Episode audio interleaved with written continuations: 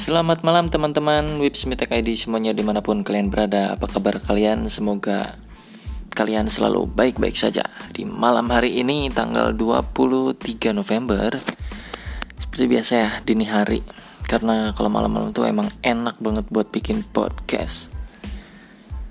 Yang lagi masak mie, yang lagi ngopi, yang lagi di jalan pulang kerja, atau yang baru mau pergi kerja, atau yang lagi beraktivitas apapun, selamat mendengarkan podcast Wibsmitek ID. Untuk episode kali ini gue akan membahas seputar Bapak Steve Jobs, ya, almarhum Steve Jobs. Langsung aja ya, tanpa basa-basi lagi, kita langsung bahas tentang Steve Jobs-nya. Dan sebelum lebih lanjut, kenapa gue bahas Steve Jobs ya? Karena pertama, Steve Jobs itu adalah idola gue. Dia yang menginspirasi gue tentang khususnya di bidang teknologi. Karena apa yang dia buat selalu mengutamakan atau mengedepankan yang namanya user friendly, ya. Dan beberapa alasan lainnya sehingga gue ngefans banget sama abang Steve Jobs ini. Buat yang belum tahu, Steve Jobs adalah seorang yang mendirikan Apple, ya, mendirikan Apple. HP yang kalian pakai sekarang itu iPhone. Itu dibuat oleh Steve Jobs pada tahun dulu lah, 1970-an kalau nggak salah. Steve Jobs itu bikin Apple pertama kali sama yang namanya Steve Wozniak dan Allen. Steve Wozniak, Steve Jobs dan Allen. Nah, yang mana dulu itu katanya Steve Jobs jago ngoding gitu ya. Padahal yang ngodingnya tuh Steve Wozniak. Steve Jobs lebih mengarahkan kepada bagaimana produk itu berinteraksi dengan user gitu. Gimana caranya supaya produk lebih enak dipandang atau lebih enak digunakan kayak gitu.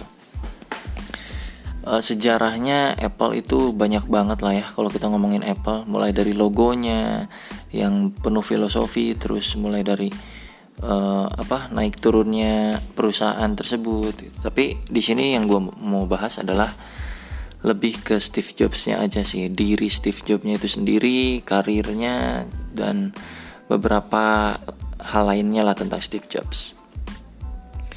Oke, yang pertama gue mau bahas kenapa gue suka banget sama Steve Jobs atau ngefans atau mengidolakan atau yang menginspirasi gue gitu ya. Yang pertama, Steve Jobs itu kalau bikin produk dia selalu mengedepankan user friendly seperti yang udah tadi gue bilang ya. Yang kedua, produk yang dibikin Steve Jobs itu adalah selalu berbeda, makanya dia selalu pakai slogan think different ya. Produknya itu selalu berbeda, di mana dikala orang lain bikin HP yang katakanlah seperti A, Steve Jobs bikin HP yang udah sampai ke C misalnya, atau D ya kayak gitu. Peristiwanya ada waktu zaman itu tahun berapa ya, gue lupa pokoknya. Spesifik tahunnya gue lupa. Pokoknya kala itu smartphone atau HP itu masih pada pakai QWERTY, tombol QWERTY yang cetak-ceretuk kayak BlackBerry, Sony, zaman itu masih pakai tombol-tombol gitu. Steve Jobs hadir dengan ngasih tahu ke masyarakat dengan adanya teknologi baru, yaitu menghilangkan semua tombol QWERTY itu untuk pertama kalinya di dunia. Bayangin nggak? Kebayang nggak sih? Untuk pertama kalinya di dunia, tombol QWERTY hilang dan HP itu jadi full touch ya. Jadi semuanya disentuh. Tombol fisiknya itu pindah ke dalam HP-nya jadi tombol virtual. Seperti yang sama yang kita pakai sampai sekarang. Itu adalah awalnya dari Steve Jobs. Dan main gila itu gua enggak bisa ngebayang sampai ke sana, di mana tadinya paradigma masyarakat tuh udah enak pakai tombol QWERTY, cepet kan ngetik cetak gitu. Bunyi-bunyi lah gitu ya. Gue sempat ngalamin juga kan dulu pakai BB Touch sekian lah, gue lupa. Dan kebiasaan masyarakat kan biasanya kalau udah pakai satu hal dan nyaman itu susah pindah. Tapi ketika Steve Jobs nongol terus memperkenalkan iPhone generasi pertama tanpa tombol QWERTY gitu ya, pas di presentasinya dia ngedepanin banget ini user friendly-nya. Nggak ada tombol-tombol fisiknya, semuanya ada di dalam HP tersebut. dan di sana dibantu pakai touch assistant. Waduh, gila. Itu padahal tahun dulu waktu masih hitam putih mungkin. Pokoknya itu yang bikin gue salut sama Steve Jobs, di mana dia bisa berpikir berbeda dari orang-orang cerdas yang ada di dunia. Banyak orang cerdas yang ada di dunia, tapi waktu itu banyak kan orang yang cerdas di dunia, tapi belum ada yang seberbedanya Steve Jobs gitu. Makanya ini yang membuat Steve Jobs begitu spesial di mata orang lain, ya. Apalagi sebagai pemimpin, dia itu adalah seorang pemimpin yang tegas dan bijaksana. Gak mandang temen, gak mandang keluarga, gak mandang yang lain-lain. Pokoknya kalau udah kerja ya kerja gitu. Bahkan sempet-sempetnya Steve Jobs dimusuhin sama semua karyawannya gitu ya. Karyawannya benci sama Steve Jobs gitu karena gaya kepemimpinan dia yang kasar katanya ya, menurut sumber yang gue baca gitu. Dan sampai bahkan di dalam karyawan itu ada grup-grupnya, ada kelompok-kelompoknya. Yang ini kelompok Macintosh, yang ini kelompok gue lupa. Pokoknya ada dua kelompok yang mereka saling berseteru gitu, padahal di satu perusahaan yang sama. Ini gara-garanya Steve Jobs gitu. Terus yang bikin gue ngefans sama Steve Jobs itu adalah idealisnya yang sangat-sangat kontroversial ya tentunya. Tapi beralasan sih menurut gue, karena dia berpikir untuk dirinya sendiri sampai ke masa depannya dia. Dan intinya dari hidup dia adalah apa yang dia buat digunakan oleh masyarakat, seluruh masyarakat, dan dikenang kayak gitu. Ya itu aja sih alasan gue kenapa sampai mengidolakan mendiang Steve Jobs ya.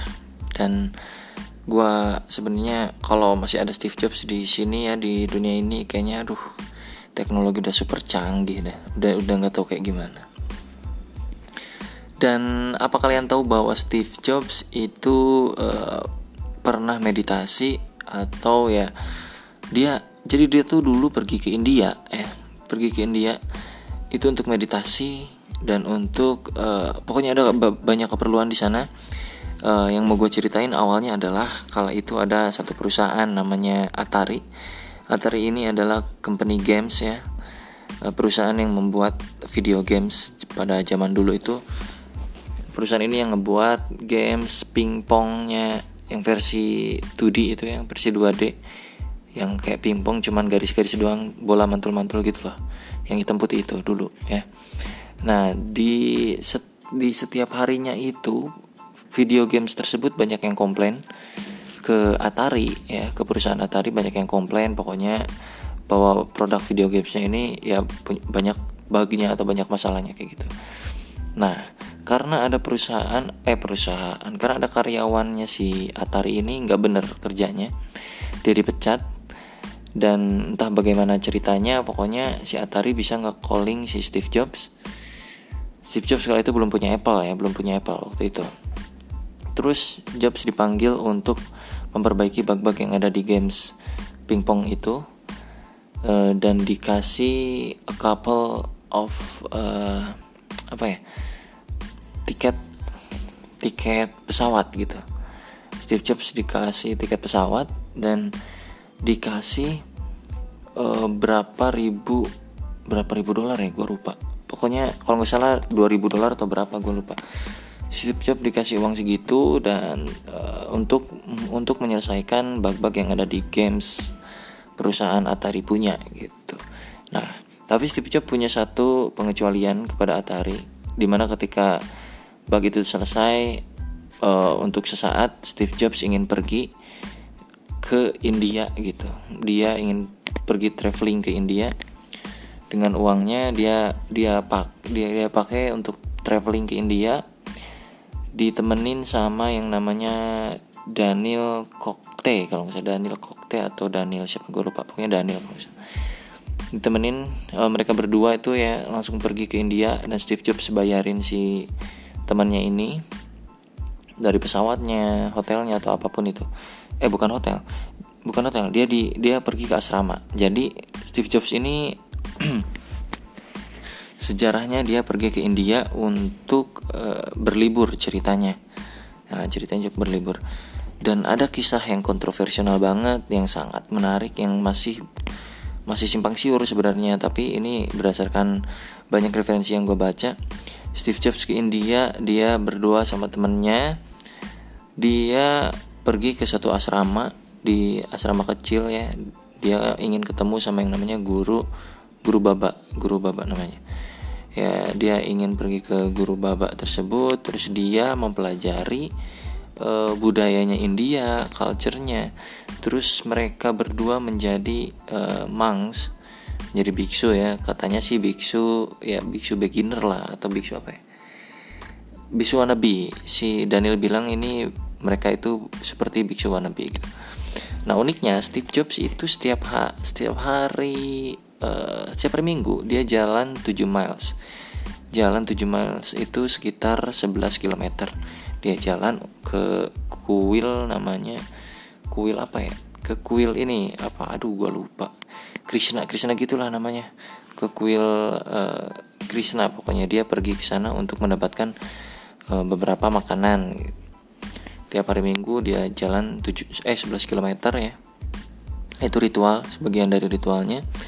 Terus dia mempelajari budaya orang-orang Buddhis ya, budaya Buddhis dia pelajari sampai dia merubah tampilannya menjadi seperti monks, seperti biksu. Terus dia juga pada saat itu mulai makan buah-buahan, vegetarian, dan waktu itu dia udah bener-bener yang namanya jadi culture-nya India gitu. Nah, alasan pertama Steve Jobs kesana itu katanya ingin mencari jawaban tentang kehidupan. Jadi dia di hidupnya punya banyak pertanyaan dan secara ilmiah yang mungkin belum ada jawabannya. Dia cari jawaban sendiri dengan pergi ke India, meditasi, traveling kesana kesini. Terus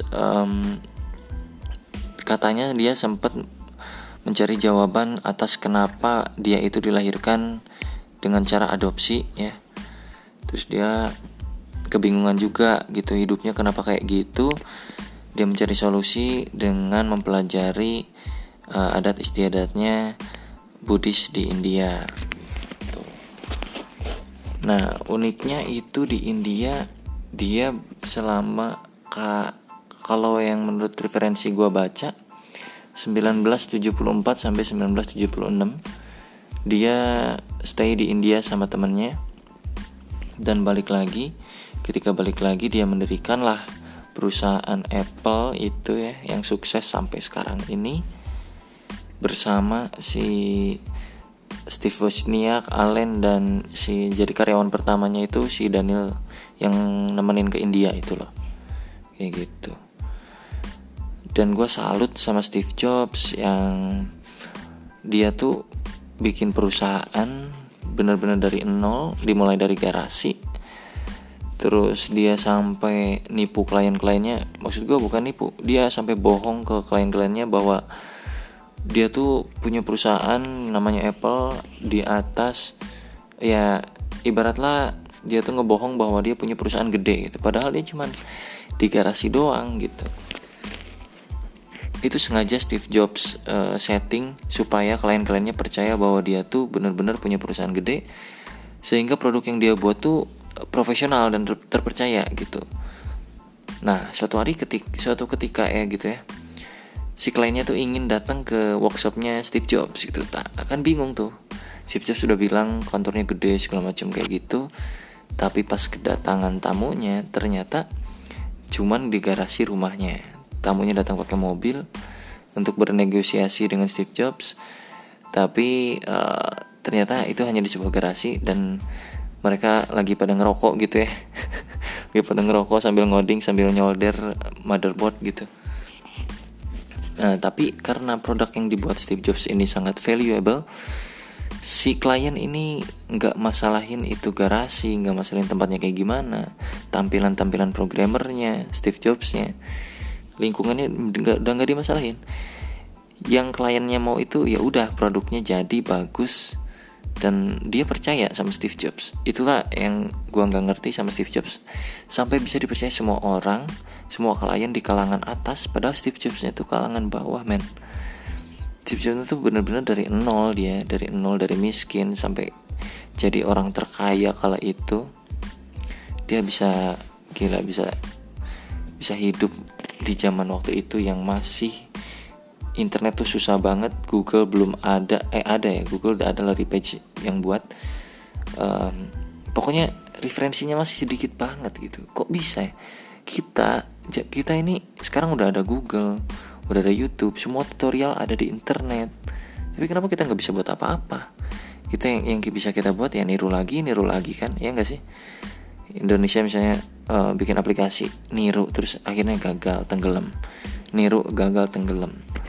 Apa coba yang udah kita buat? Mungkin ada, tapi nggak seinovatif yang dulu pernah dibuat oleh Steve Jobs, oleh Larry Page atau segala macamnya orang-orang yang gila di luar sana. Kenapa?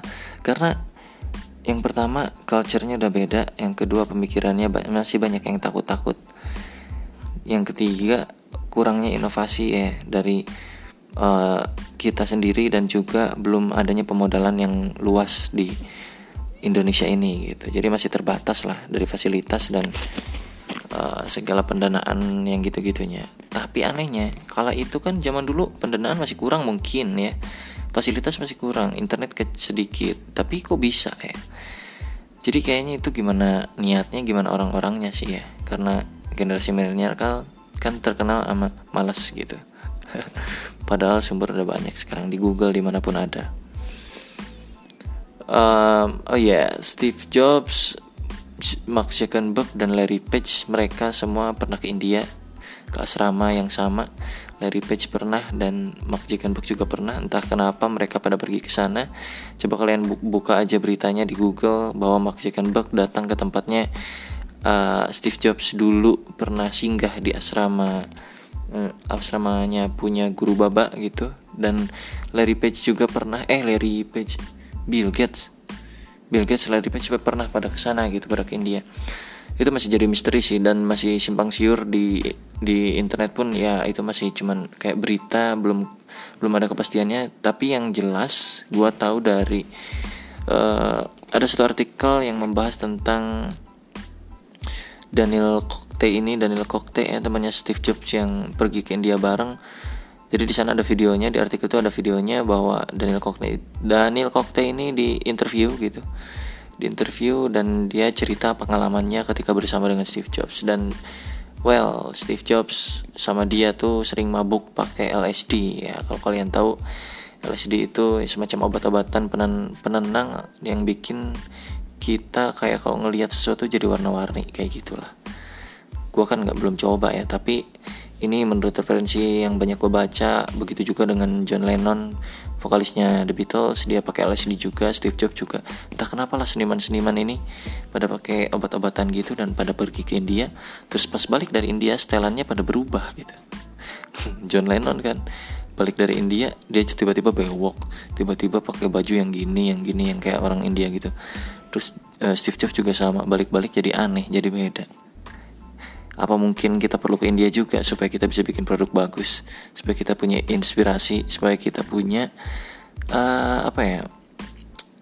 inovatif gitu, supaya kita inovatif. Apakah mungkin suatu saat gue akan coba ke India ketika gue punya uangnya, punya transportasinya, punya teman di sana atau gimana pun lah. Pokoknya gue ingin sih rencana ke sana juga, pengen tahu aja di sana tuh ada apa sebenarnya, kenapa pada ke sana gitu. Udah 18 menit lebih, udah hampir 20 menit gua ngomongin tentang Steve Jobs. Dan apakah ini jadi wawasan baru untuk kalian? Dan kalau kalian masih kurang tentang apa yang gue ceritain seputar Steve Jobs ini, kalian bisa baca bukunya, banyak di Gramedia yang membahas tentang Steve Jobs. Dan gak mungkin juga gue bisa bahas semuanya secara rinci di sini, karena ini adalah yang intinya. Dan gue di sini lebih membahas kepada Steve Jobs dan India, dan juga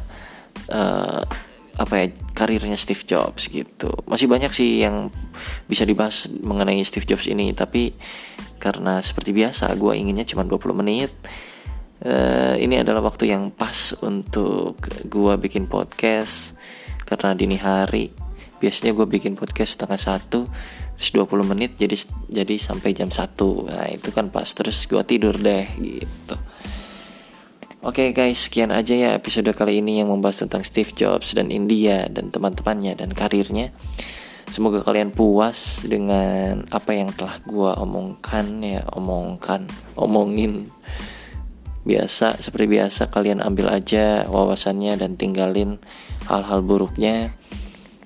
Buat kalian yang mau bertanya, buat kalian yang mau ngasih masukan, buat kalian yang mau mengkoreksi semua episode-episode gua, semua bahasan-bahasan yang pernah gua sharing, silakan follow Instagram @wibsmitek ya. Follow terus DM aja atau komentar. Dan buat kalian yang mau ngasih masukan untuk episode-episode berikutnya, silakan DM juga di Instagram Wibsmitek. Dan gue harap sih kedepannya banyak feedback dari teman-teman semua ya untuk podcast ini, supaya kedepannya gue bisa bahas itu tentang apa yang kalian mau gitu. Dan jangan lupa ranahnya di teknologi ya, karena gue kerja di bidang teknologi. Oke.